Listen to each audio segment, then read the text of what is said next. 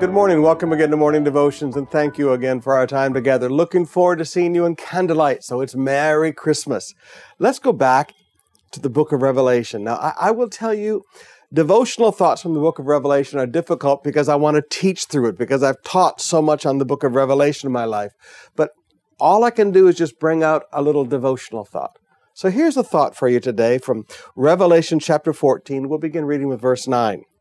A third angel followed them and said in a loud voice, If anyone worships the beast and his image and receives his mark on the forehead or on the hand, he too will drink the wine of God's fury, which has been poured out full strength in the cup of his wrath.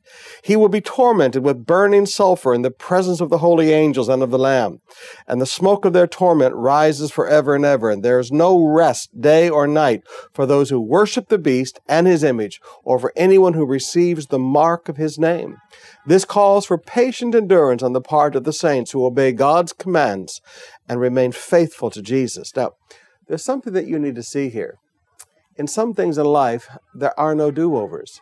See, we live in a life and in a world that tells everybody there's no such thing as a permanent decision, that, you know, there's, there's do overs in life. And if you don't like your first wife, you get rid of her and you get another one and you have a do over. And you, I mean, everything is about do overs in life, and people don't sit down and think through, I need to make good decisions the first time.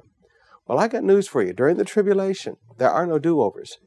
When you take the mark of the beast on your hand or on your forehead, when you worship the beast, when you worship the Antichrist, there are no do overs.